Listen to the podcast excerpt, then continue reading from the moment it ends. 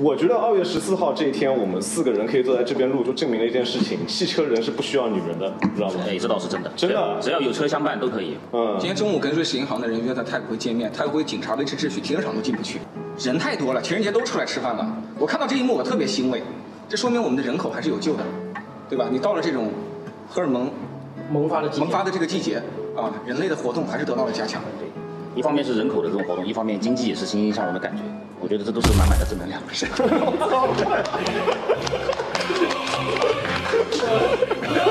先不谈论政治开路，主题已经升华了。是的，是的。好，那个一案一课的朋友们，大家好啊！今天我们一看是专业制作的，这个今天请到了几位嘉宾，我逐一来介绍一下。首先呢是羽毛哥啊，著名的未来吹啊，这个，嗯，然后是理想家大地，大地是这个理想吹，然后是张翰，张翰呢，他以前在不同的油车公司和电车公司都工作过，对，汽车行业的游牧民族这，个至今拒绝拥抱大趋势，到现在还没有买过电动车。开过这开过。我今天专门请两位电动车，加上我这个资深的电动车从业者，一起给他上上课，洗洗脑啊。嗯，我还为什么不去拥抱这个电动车呢？你心中肯定有一些燃油的这个梦，对啊肯，定一些重点的车型还是有的。他们老生常谈会有一些讲法，说那个开电动车你会感觉仿佛和这个车子缺乏交流。就是我觉得这句话虽然很老生常谈，而且被很多的人去讲过，但是我内心真的是这样子感觉的。开电动车给我一种感觉，就是你在和一个姑娘在那个交合的时候，双方都不能发出声音来，就是这种感觉。呃，即使你已经感觉很爽了，但是你知道这个时候爸妈在外面，你们不能发出声音来。我居然觉得还挺贴切的。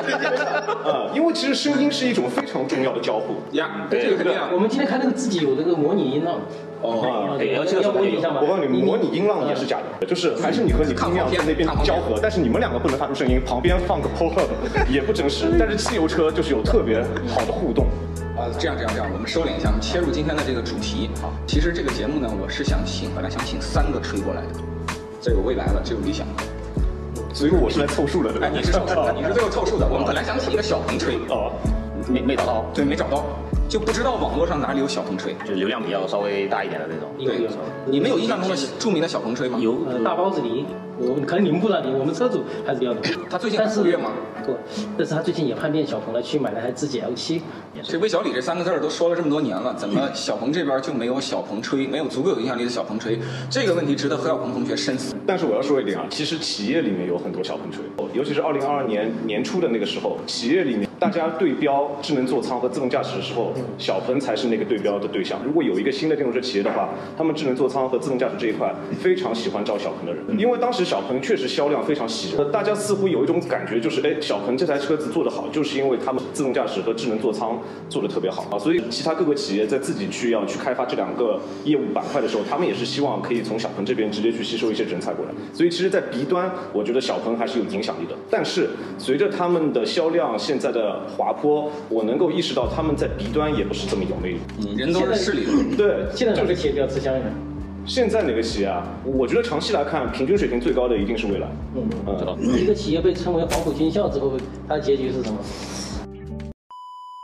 这个但是这个到底是黄埔军校还是西点军校，这不一定。对也有特别成功的军校这个。这个事儿刚刚还在还在还在演进当中。对，可以两手抓，两手在引。那那我们就回到这个话题，为什么小鹏突然间就不行了呢？很简单，刚才文翰说的智能座舱那个事情，我深有感触。嗯，我记得当时我苏州的一个朋友，就是也是我们苏州未来的车友会会长，这个一鸣，他买了一台 P7，当时大概是二一年左右吧。车来了之后，他跟我演示了一个功能，嗯，连续语音。对，就这个事情，当时未来就完全没有，理想也没有。嗯，小鹏它不光是可以连续语音，它可以一直连续下去。嗯，你会让那里小鹏你好小 P 帮我打开车窗，打开空调，打开通风是，它可以连续在那里玩一大圈，对都不卡。当时有很多人拍了视频，这是很很大家令人很震惊的事情。免唤醒多任务。对，后来到了未来，你会发现，到了 NT 二的时候，其实 NT 一的更新到后面也可以连续语音了。嗯到了 NT 二，到了像我们 ET 五的时候，它也可以，大家都能连续语音了。嗯你会发现它这点优势就就没了，还有优势，但是不明显了。一明显不明显了，非常的不明显了。其实我觉得小鹏，它其实就在 P 5这一款产品上遇到了一个巨大的滑铁卢，一下子把它干趴下了，导致整个企业的士气也好，包括市场终端的表现也好，就完全不一样的。如果当时推的是 P7 的改款，就是上激光雷达，上更强的芯片，而不是 P 5的话，我觉得会让 P7 的生命力延续很长时间，然后成为一个连续的爆款。对吧？嗯，但是它上了 P 五之后，呃说白了，越便宜的车，大家对智能的需求虽然有，但是愿意花钱的概越小。所以他在 P 五上做这个局，我觉得是最大的失误，浪费了整整一年半的时间，包括整个资源。我我补充一个对小鹏的观点啊，咱们都曾经年轻过，在校园里边，什么样的男生最受欢迎？是考试考得最好、最最聪明的那个吗？肯定打球打得最帅，球打得好。帅的那个？这个你说来说去，什么新科技、新模式、新创新、新想法，最关键的人类底层需求，首先是颜值。sexy 的需求。对，这个我觉得是小鹏这个企业其实真正的问题。你看小鹏到现在，我们不管它的技术啊，你总结一个大规律，它凡是长得足够 sexy 的车都卖得好，凡是长得特别不 sexy 的车都卖得不好。但是小鹏家能称得上 sexy 的，我觉得目前为止其实只能算是 P7 P7。那事实上不也就是这样？我觉得小鹏它卖的差，其实是整个企业的自我认知出问题了。他们把 P7 卖得好，是归功于它的那个自动驾驶能力强，它的智能座舱强。然后他们一直这样子去坚信，他们洗脑把自己洗的都信了，甚至他们把行业都给洗脑了。嗯但其实并不是。这要回到方圆前面说的，P7 为什么会卖得好？因为它是一台性感的车子，它的颜值很好，它的定价没有问题。对而且它的空间基本上也保证了你够用。当这三个满足的时候，是爆款的基本的品质就出现了。就像我们喜欢上一个姑娘，如果你去问一个男生你为什么要去娶她，他会说啊，因为她贤惠，因为她对父母孝顺，因为她什么忠诚，因为她聪明，都不是，你是喜欢她的身体。你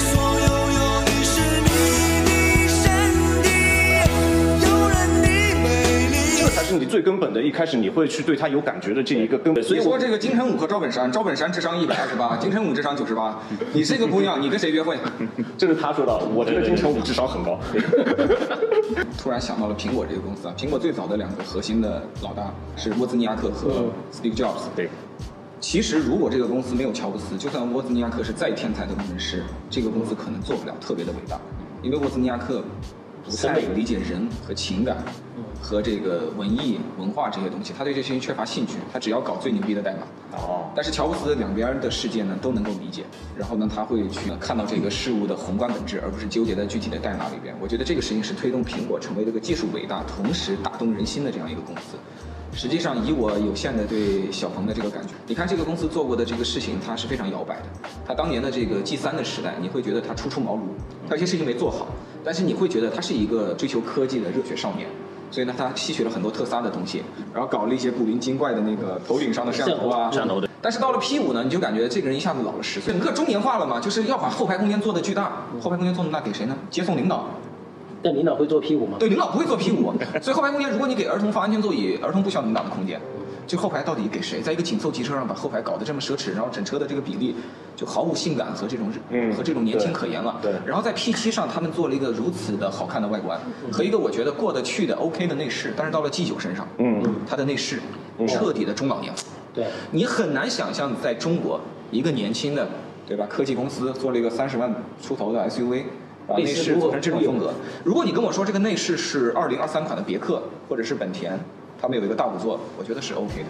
但它是小鹏啊，好，刚才这个根据文翰说的这个，那我觉得小鹏 P7 的成功，它是偶然的，是被误打误撞到的。这个成功的演绎了一句话，就是凭这个运气赚来的钱都得凭实力 再亏掉啊。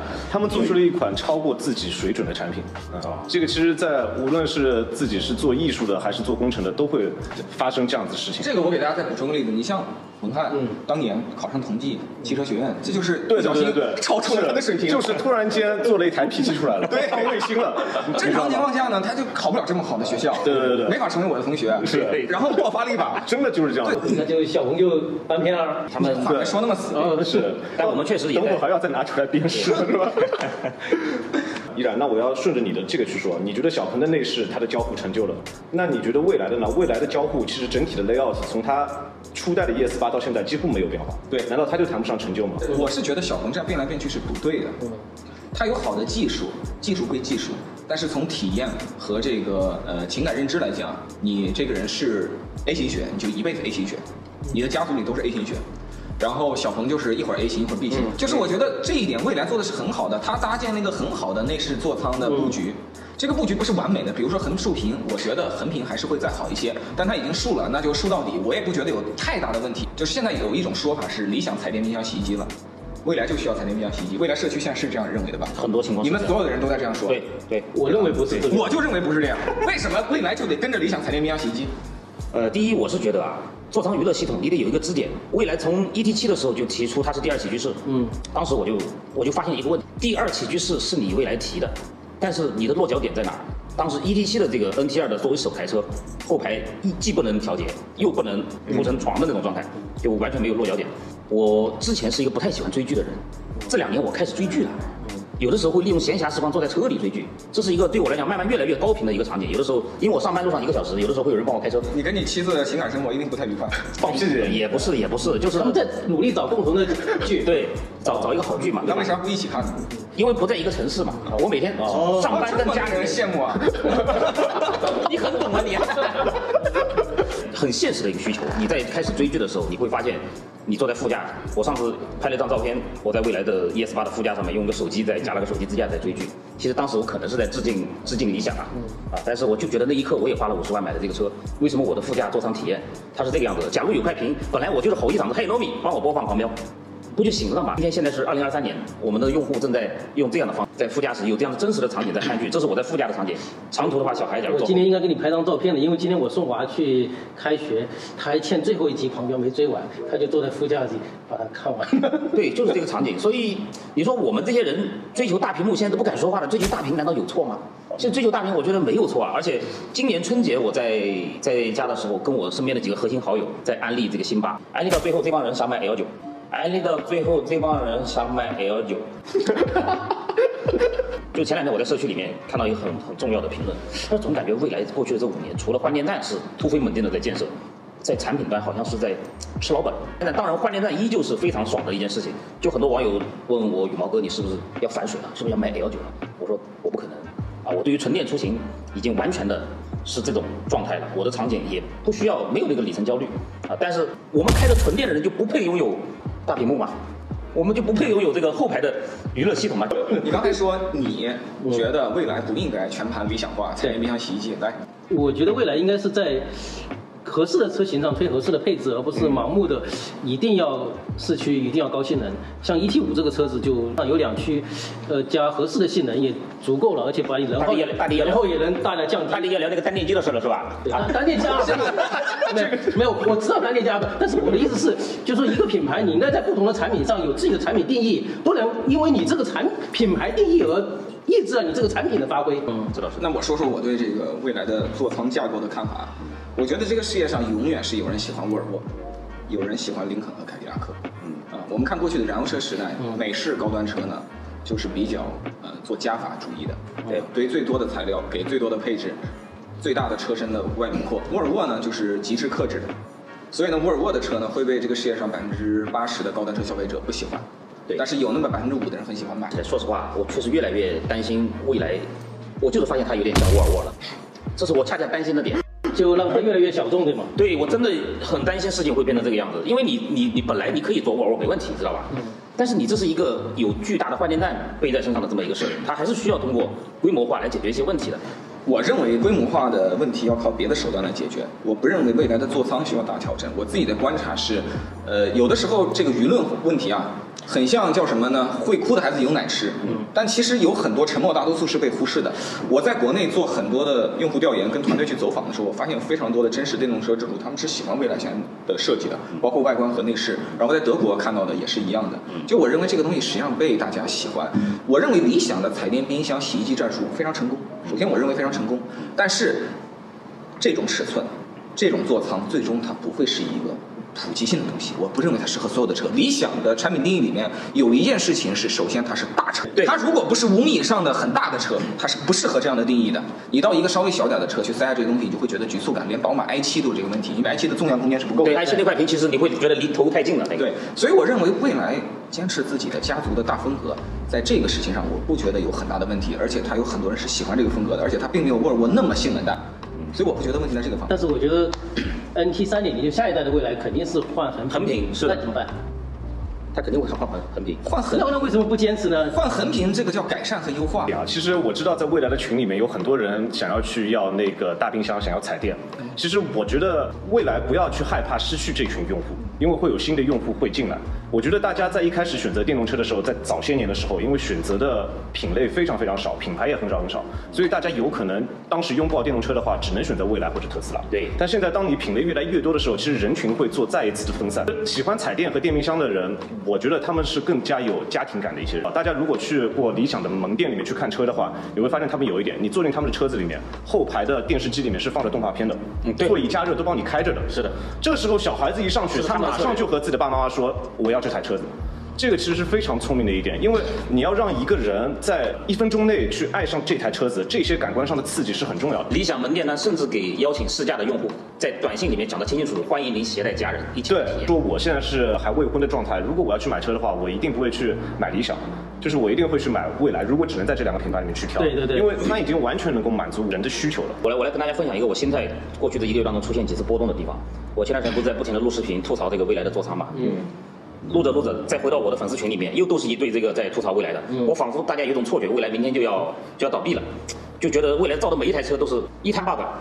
后来我觉得不行了，我得，因为我一直开着我的 ES 八日常，嗯。我第二天我说不行，我得拿 ET 五出来溜两圈，嗯。一开了之后，那种美好的感觉又回来了。又回来，就我一个人，嗯，就是很激情的驾驶，推到极限的驾驶。我在想，这玩意儿理想 L 七肯定给不了我这种感受，对对对绝对给不了。那是我觉得很多时候，嗯，我们在调 A 因素的时候，实际上是 B、C、D 因素在起作用，但是我们把它归因为 A，但其实不知道是 B、C、D。嗯在这之前，中国的这个新能源车渗透率是从零逐渐爬到百分之三十左右。这部分人群是什么人呢？总体来讲啊，先锋派，思想意识靠前的，有钱人，有钱人冒险无所谓，买个新东西尝尝鲜。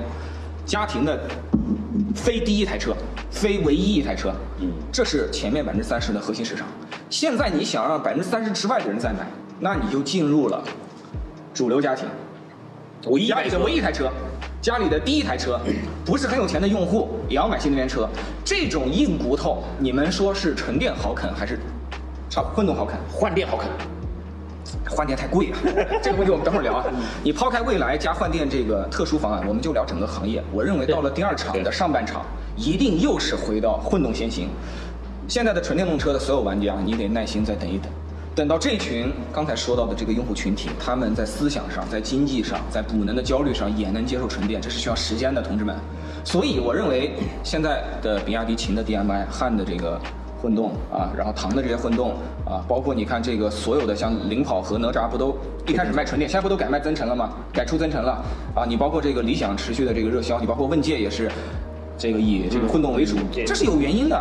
对这个行业这两年实际上就在悄悄的往这个混动。这个去弄，这个实际上是大的市场结构决定的。我如果不是说住在这个上海，充电设施很多，而且加上我们是从业者，我认为我也不会说是在二零二零年就把家里所有油车都干掉，全部换成纯电动车。啊，这实际上跟我们特殊的这个背景是有关系的。小城市总体来讲，在各个消费上，它的这个风潮是靠后的。我们大学时候打三国杀，我们在上海都打两年了。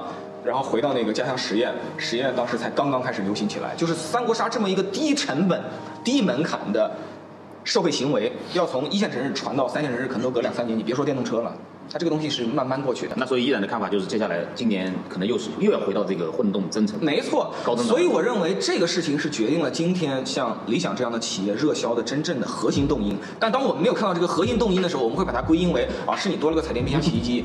理想今天如果是纯电，有这么多彩电冰箱、洗衣机，按照纯电的价格把它的每个车加个四五万，它现在能卖这么好吗？确实，依然有些观点我能同意，有些观点这个不能完全同意。我还是那句话，我认为未来现在就是回到柴米油盐的那些事情上的话，整体的座舱感觉太素。那我问个问题啊，我们如果只对产品动一刀，哪一刀能改变未来现在